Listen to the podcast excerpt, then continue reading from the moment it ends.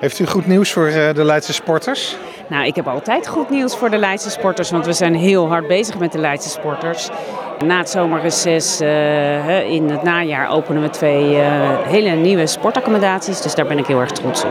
U weet best dat ik dat niet bedoel. Nou ja, we, er is een behoorlijke betrokkenheid ook vanuit de raad uh, waar het gaat om sport. En er zijn ook wat voorstellen aangenomen en daar ga ik heel hard mee aan de slag. Want de afgelopen tijd hebben verschillende sportverenigingen, maar ook Topsport Leiden en de Leidse Sportfederatie eigenlijk allemaal geroepen. Hou die bestaande hallen nou open, want er is te weinig zaalruimte. Ja, en daarvoor uh, verwijs ik toch wel naar Mulier-onderzoek. En die heeft ook aangegeven dat op termijn pas, hè, in ieder geval waar het gaat om hallen, sporthallen, hè, dat is dan eigenlijk de grootste accommodatie, pas in uh, ja, de toekomst, dus in 2030 behoefte gaat ontstaan. Ik heb ook in de commissie aangegeven, de raadscommissie, dat ik merk dat ja, op dit moment ook na corona, maar we hebben sport natuurlijk ook heel erg hoog op de prioriteitenlijst staan, dat er veel geluiden zijn dat we meer nodig hebben. En toen heb ik ook aangegeven dat we dat onderzoek gaan actualiseren. Dat we gaan kijken en tijdig gaan kijken wat we misschien wel versneld nodig hebben. Maar zo'n hal die staat er niet morgen als dat nodig blijkt te zijn. Dus vroeg ook uh, de raad vanavond aan u, kan dan in ieder geval de 5 mei hal langer open blijven?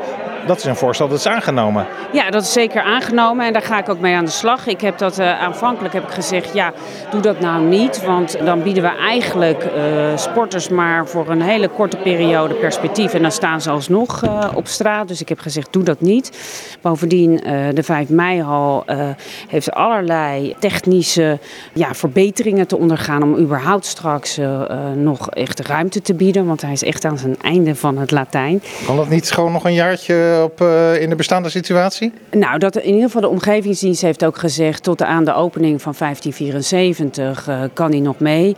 En we moeten echt kijken wat we, ja, wat we nog kunnen doen... en wat het kost om uiteindelijk nog langer open te houden. En datzelfde geldt voor... Ja, we gaan natuurlijk het zwembad, 5 meibad, uh, ontkoppelen van de hal. Wat betekent dat? We hebben bij Liander al eerder aangegeven... want dat was ook op verzoek van de raad... want ja, de 5 mei-hal zou natuurlijk ook gewoon gesloopt worden... En die gaat ook gesloopt worden, maar niet nu direct als de 1574 in gebruik gaat genomen worden. Maar Liander, die uh, heeft ook, uh, dat is de energievoorziening, die heeft van ons te horen gekregen. Nou, het houdt op. Hè. Dus ja, het is ook de vraag of je die aansluiting kan creëren. De parkeerplekken. Die... Omdat er schaarste is op dat energienet. Ja, ja zeker. En al helemaal daar in Zuidwest. Dus de zogenaamde code oranje. Dat betekent dat ja, nieuwe aansluitingen. Ja, dan zou er nu ook sprake zijn van nieuwe aansluitingen. Ja, want dan heb je opeens twee in plaats van één van die sportcomplexen naast elkaar. Precies, precies. Want 1574 gaat natuurlijk gewoon open. Ja. ja. Nou ja, we hebben ook de parkeerplekken. We hebben van parkeerplekken hebben we gezegd, nou de parkeerplekken van de 5 mei-hal 150 kunnen gebruikt worden voor de sporthal. En uh, ja, op het moment dat je natuurlijk de 5 mei-hal naast de sporthal uh, 1574 open zet, ja, dan heb je ook problemen. Wordt het wat drukker daar? Dan, wordt het, dan zou het behoorlijk druk kunnen worden. Ja, ja, dus ik heb het in ieder geval aanvankelijk ontraden, maar de raad heeft gezegd van nou ja, onderzoek wat de mogelijkheden zijn. Dus ik kom ook terug naar de, de raad met wat het financiële plaatje is, want er is gewoon geen dekking. We hebben ook geen exploitatiekosten meer opgenomen. Maar is dat belangrijk? Want de sportclubs hebben gezegd, uh, laat ons dat maar doen. Wij willen dat wel doen. Ja, maar daarnaast hebben we natuurlijk wel voor de veiligheid te zorgen. We hebben allemaal, het moet schoongehouden worden, er moet echt veel gebeuren. En bovendien is het zo dat als je inderdaad van alles moet doen aan de hal om hem gewoon up-to-date te maken, ja, daar zitten ook kosten aan vast. Dus dat ga ik nu inventariseren.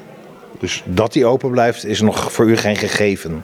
De raad heeft mij opgedragen om in ieder geval te kijken wat de kosten zijn, uh, of het kan op technische gronden, maar allerlei zaken die nu nog onduidelijk zijn. En dan uh, kom ik daarmee terug.